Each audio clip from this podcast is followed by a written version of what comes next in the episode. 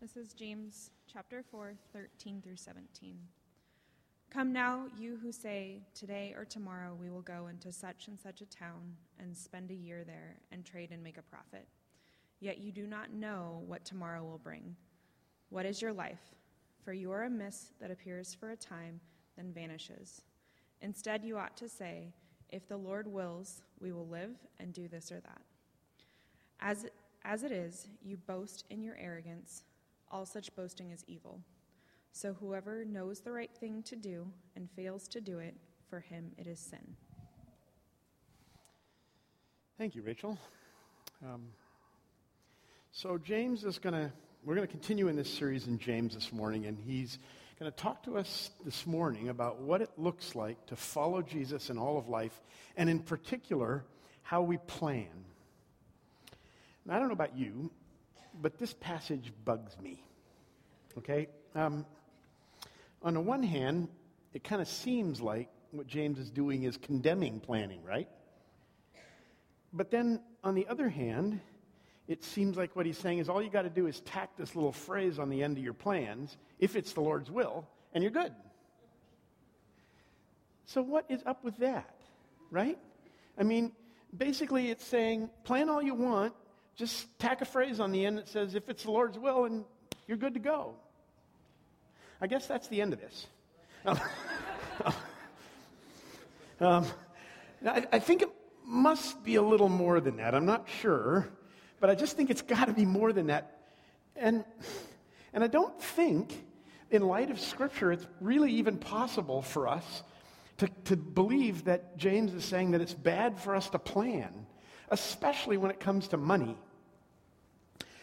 just consider this, the Proverbs.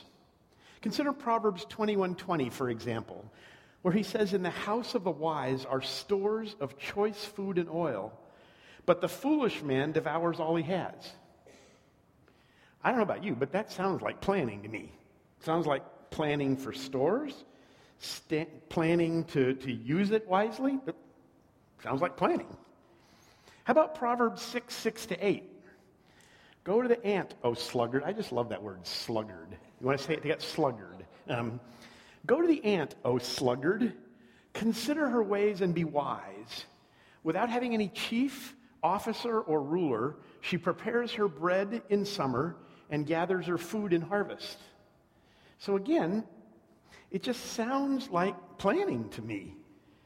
So, what's the deal? Proverbs encourages us to work hard, to plan well, to save, and yet James seems to be saying that planning and saving money are somehow evil.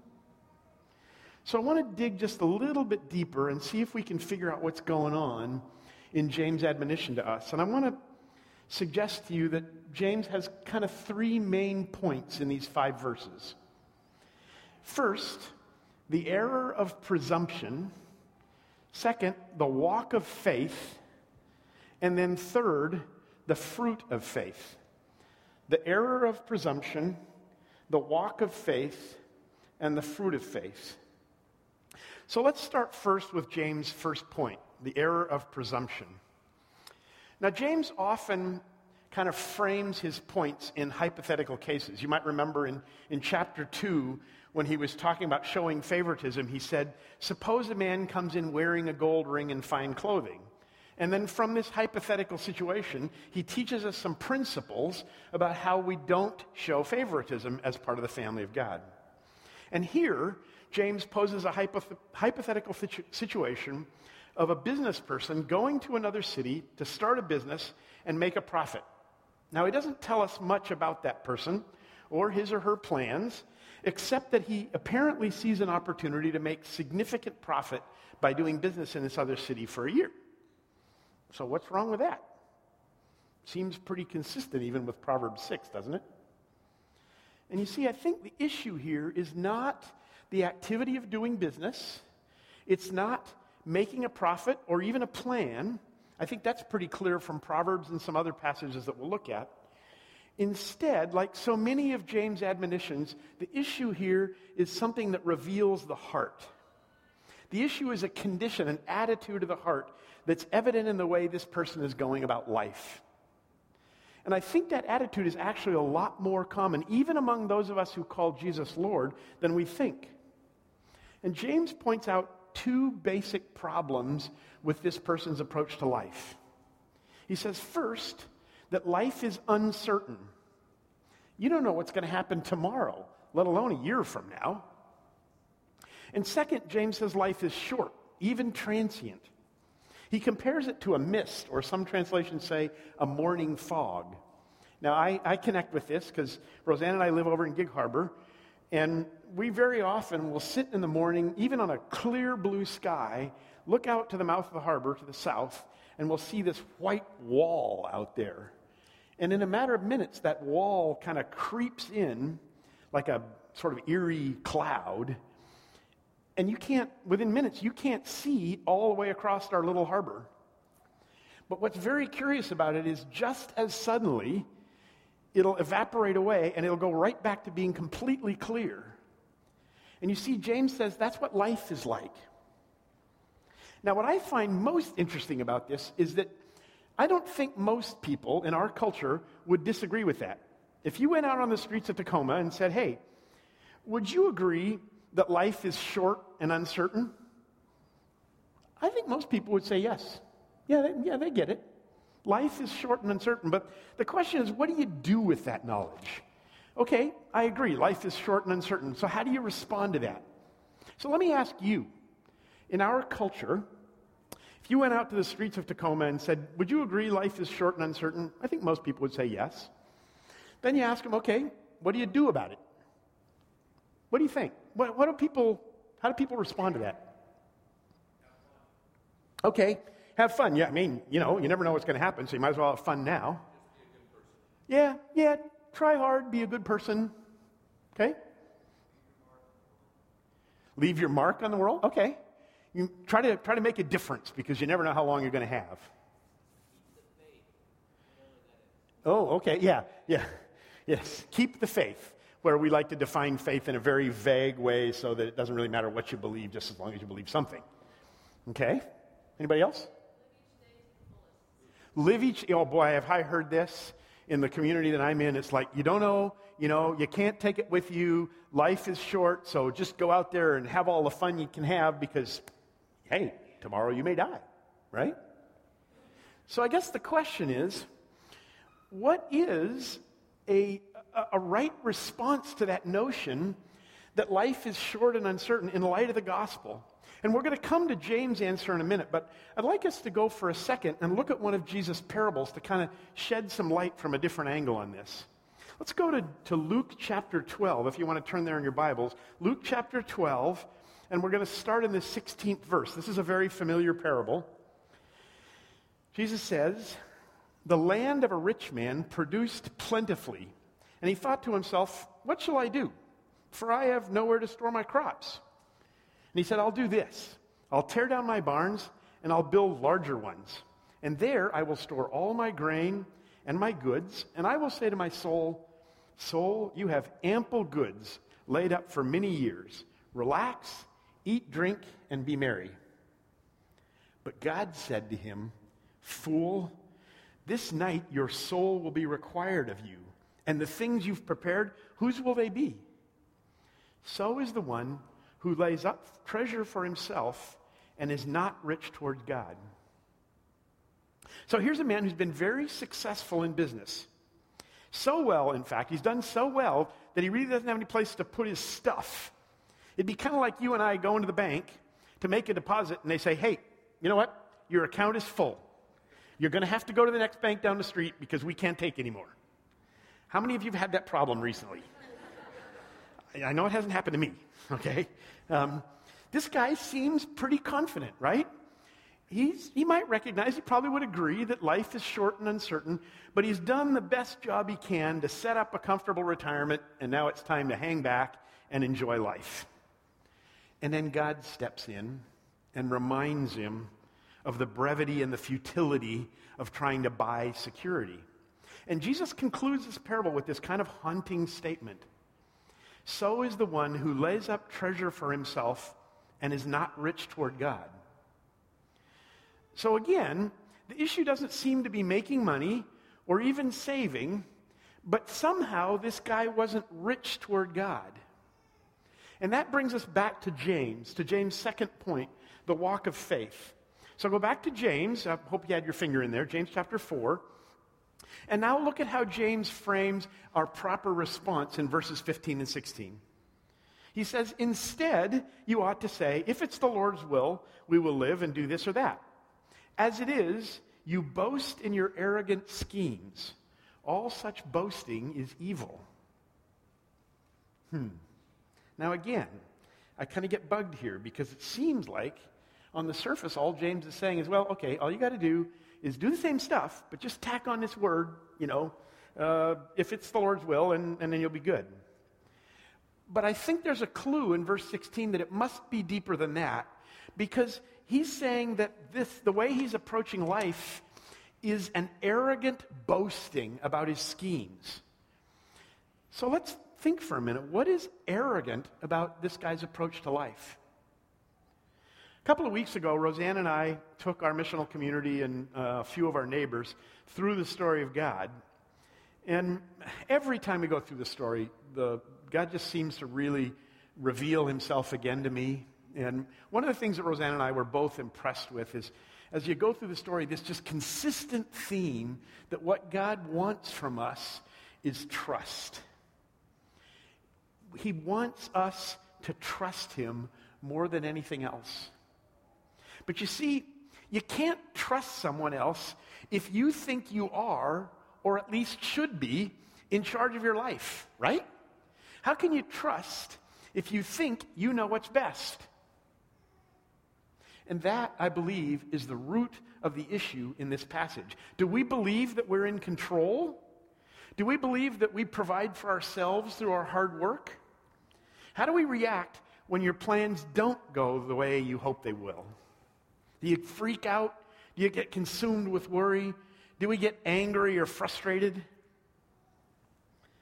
I want to illustrate this point just a little bit more with a short clip out of one of my favorite movie trilogies, Back to the Future.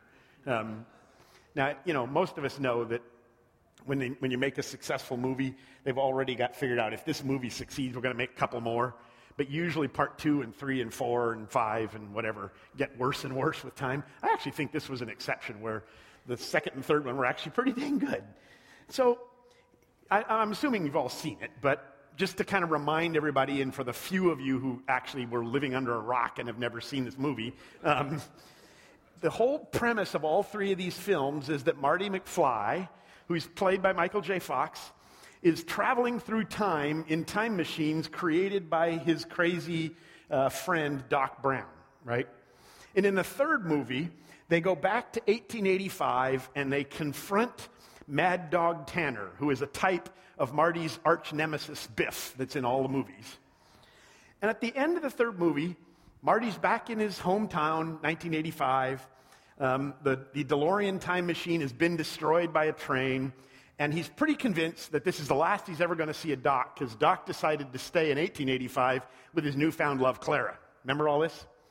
So they're kind of walking down the railroad tracks, and out of a cloud of burst of smoke and flame and everything else, this giant locomotive appears. Turns out in 1885, Doc made a train into a time machine. Okay? Um, and there's this wonderful little conversation between Doc and Marty's girlfriend, and this is what I want to show you.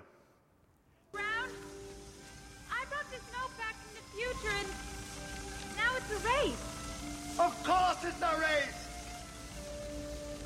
But what does that mean? It means your future hasn't been written yet. No one's has. Your future is whatever you make it. So make it a good one. Both of you.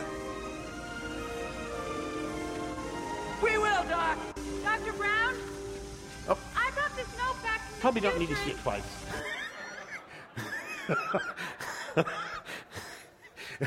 Whatever. so honestly, I don't know if you caught that, but you know, Doc is saying to her, Your future is whatever you make it, so make it a good one. And honestly, you could put that over the top of a lot of buildings in, the, in our culture, because that's kind of what we believe, right? We have this sort of notion that, that if your future is up to you, it's, it's just really up to you, and whatever you do, you can make it great. The trouble is, we all know that things often don't work out the way we plan, do they? And it's easy to believe that you're in charge of life when things go the way you want to. But James has already pointed out the reality that life is uncertain and short, and you don't know what's going to happen, and things often don't unfold the way I planned.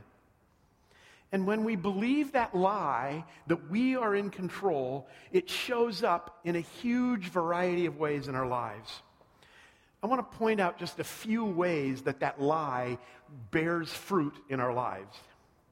First, and one that James very clearly mentions, when things do work out as we plan, we can quickly become proud and arrogant. We begin to believe that we earned what we got by our good choices. And so it follows from that that if we see people who haven't got life together or aren't as fortunate as me, if I made it where I am by my good choices, they must be where they are by their bad choices, right? And so we become arrogant and proud because we believe that we made our own way.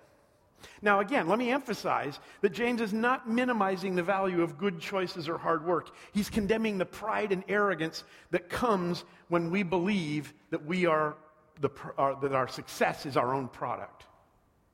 And by the way, that is exactly the lie that Satan told Adam and Eve. He said, You are in charge. You can handle the knowledge of good and evil. God is holding out on you. If you take charge, you'll be more successful. Does that set, ring true? But there's an equally destructive side to this same lie when things don't work out the way we hoped. When we believe that we're in control and in charge and things don't work the way we hoped, then I can quickly fall into despair and all kinds of destructive attitudes and behaviors to deal with the pain and disappointment. There's probably a dozen ways this works out, but let me just mention three. First, when things don't work out the way we hoped or planned, we can experience a crushing weight of fear and anxiety. We're afraid and anxious that our plans are going to fail again. And so we spend much of our time and energy worrying about what might go wrong. And we can be so consumed by anxiety that it cripples both our ability to enjoy life, but our ability to, to follow God and believe that He can do great things through us. Another way that this lie can cripple us is by isolation. When people disappoint and they don't respond the way we'd hoped, we might very well decide to isolate ourselves because if we can pull back from people, then perhaps they won't be able to hurt us and disappoint us the way they have before. And finally, and I know there's actually many more, but I just want to give you a couple of examples. This lie can also bear fruit in sort of passive fatalism by giving up on life. If, if I can't control life, then what's the use of even trying? We don't look for ways to do things that serve people and honor God. And I might be afraid to take chances to accomplish things in God's power and by the power of the Spirit because I've been disappointed before when things didn't work out my way. So we just sink into this sort of passive fatalism that isn't honoring to God it's draining and discouraging to our community. And sadly, for some people, it can even end up in suicide. So, do you see how this subtle but pervasive lie can be so destructive to our life of following Jesus? All of this fruit comes from the root of believing that I'm in control. And I don't think it's coincidental at all that just a few verses back, James said, God resists the proud but gives grace to the humble. The walk of faith in Jesus is a walk of humility. Then finally, James concludes this passage with, with a, a statement that, again, seems a little disconnected on the surface. He says, So whoever knows the right thing to do and fails to do it, for him it's sin. So you have to ask, how does this statement connect with James' point about the way we do life? If you go all the way back to chapter 1 of James, in verse 5, he lays out for us a principle about how we do life when we don't know what to do. He says, if anybody lacks wisdom, let him ask of God. Let him ask God what to do. But then he lays out a condition, doesn't he? He says, But let him ask without doubt. For the one who doubts is like a wave of the sea driven and tossed by the wind. Now, many times I think we ask God for wisdom, but we hold the card and say, Lord, what I want you to do is I want you to tell me what to do, but I want to check out your plan. Basically, what I want to do is I want you to tell me what your plan is so I can approve it, right? Because I might not like it, right? What if, what if I don't like your plan? Um, you know, what if, what if I think I can do better myself? Do you hear what's going on in my heart? God, I don't trust you. What you're asking me to do might be your plan, but I don't think it's the best thing for me. So when James tells us that if we know the right thing to do and then we don't do it, that's sin. It is sin because of disobedience, but it's also sin because it's the fruit of not trusting God. And that's ultimately what he wants from us.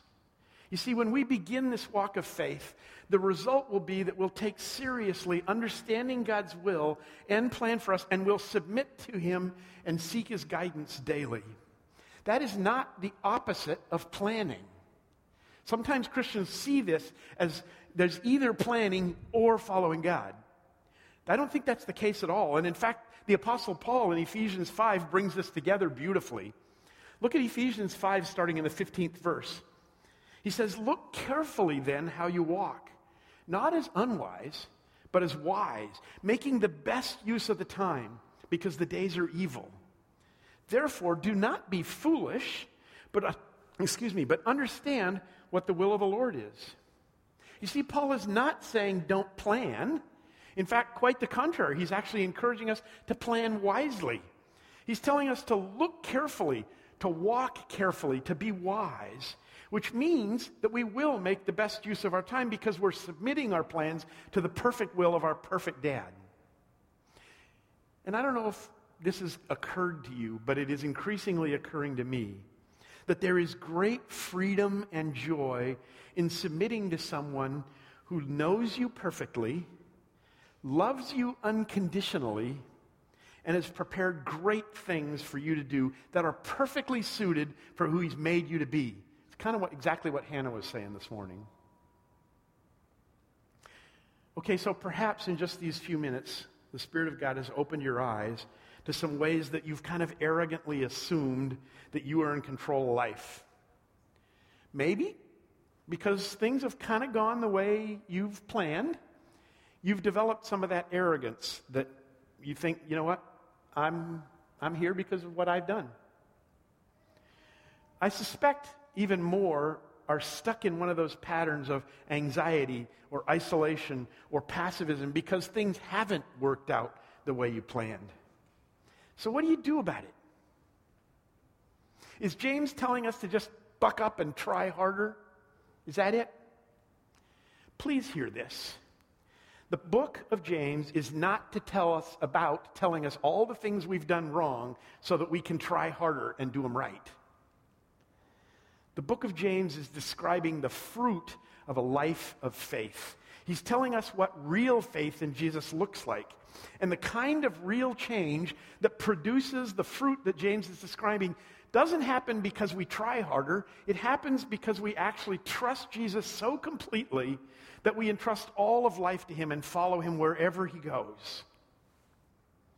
If you're not seeing the kind of fruit that James is describing in your life, please don't try harder.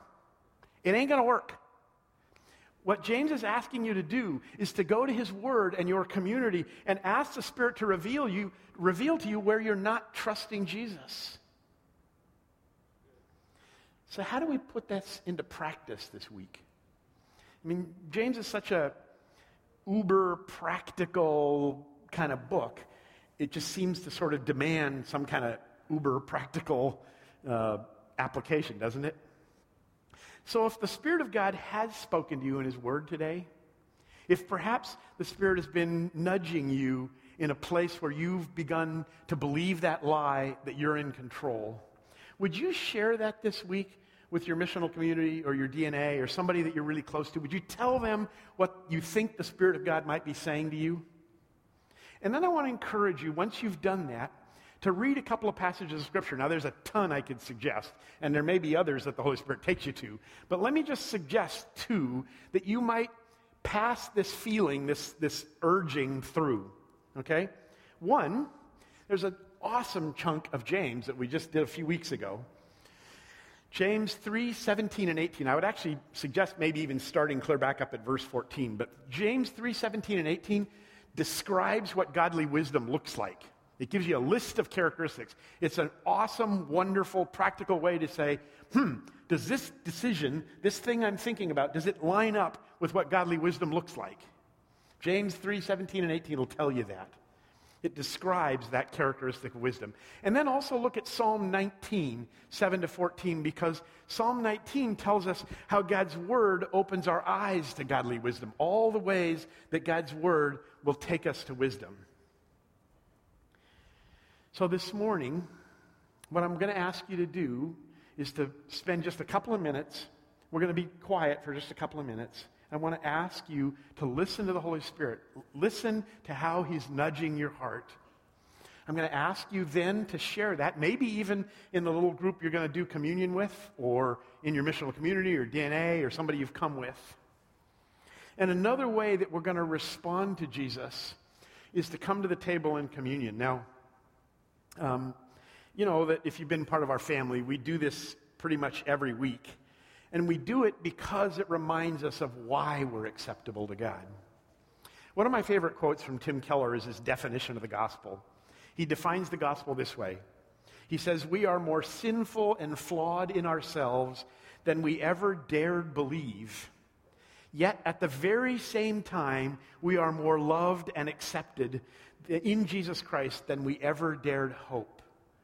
What an awesome understanding of the gospel.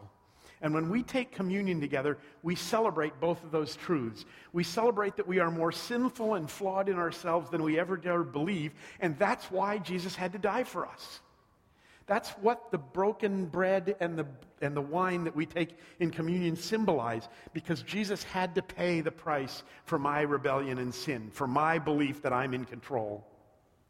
And the wine represents the blood of Jesus that he willingly shared or shed to wash me clean so that I can be more loved and accepted than I ever dared hope. That is such good news. So, Aaron, can you guys come on up? Um, Aaron's going to lead us into communion. We're going to do this as missional communities, but I want to be real clear about something. Um, because we often do this sort of as missional communities, and that, that word missional community might not even mean anything to some of you. If it doesn't, don't worry about that. We want to invite you into any one of these groups. They're open, they're really intended to be outward focused anyway. So please join. If you don't feel comfortable joining a group, you can come take the communion elements and just go right back to your seat and worship there and listen to the Holy Spirit. Okay? Can we take just a couple minutes? Because I want you to have some time to hear what the Spirit might be saying to you, and then Aaron's going to lead us into communion. You have loved us so perfectly. You demonstrated how deeply you love us by giving us your Son. And so we have nothing to fear. We have no reason not to trust you completely, to trust you with our plans, and to, make, to take risks to follow you wherever we think you're leading us. Even if we get it wrong, you still love me. Thank you for that. I pray, Holy Spirit, that you would speak to each and every heart, my own included, that we would hear you, that you would reveal to us the ways we choose not to trust you and then we arrogantly go about thinking that we have control of life. Show us how much you desire, how, how much you desire to love us, to be intimate with us, and that you have created these perfectly suited things for us to do if we will just follow. We love you. Teach us to love you. In Jesus' name, amen.